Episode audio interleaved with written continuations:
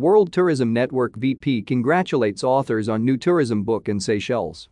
Elaine Saint Ange, the Vice President, Government Relations, of the World Tourism Network congratulated the authors of a new tourism book launched in Seychelles on February twenty-second at the island's Savoy Resort and Spa in the presence of Seychelles Ministers Jean-François Ferrari and Devika Vidit. MIFA Publications has, in cooperation with local Seychelles biologist and environmentalist Steen G. Hansen and his co-author Damien Dowdy, the senior horticulturist at the Seychelles Garden and Park Authorities, to publish the Morne Seychellois National Park, a true tropical treasure hardback coffee table book just as tourism is finally seeing the light at the end of the tunnel following some two years of travel lockdown.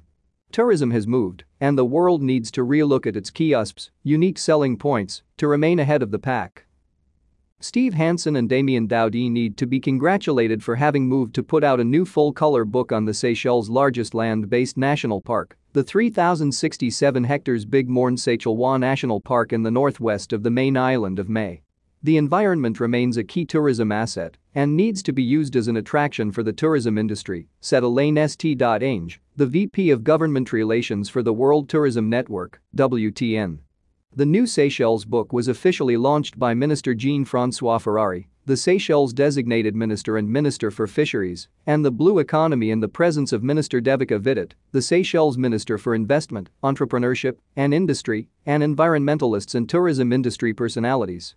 It is very clear that just waiting for tourism to take off by itself will be a long road, but working with every aspect of the destination's niche markets remains the way to go. This is good for Seychelles as it remains applicable to the great continent of Africa and the rest of the world, said Elaine Saint Ange. More news about Seychelles.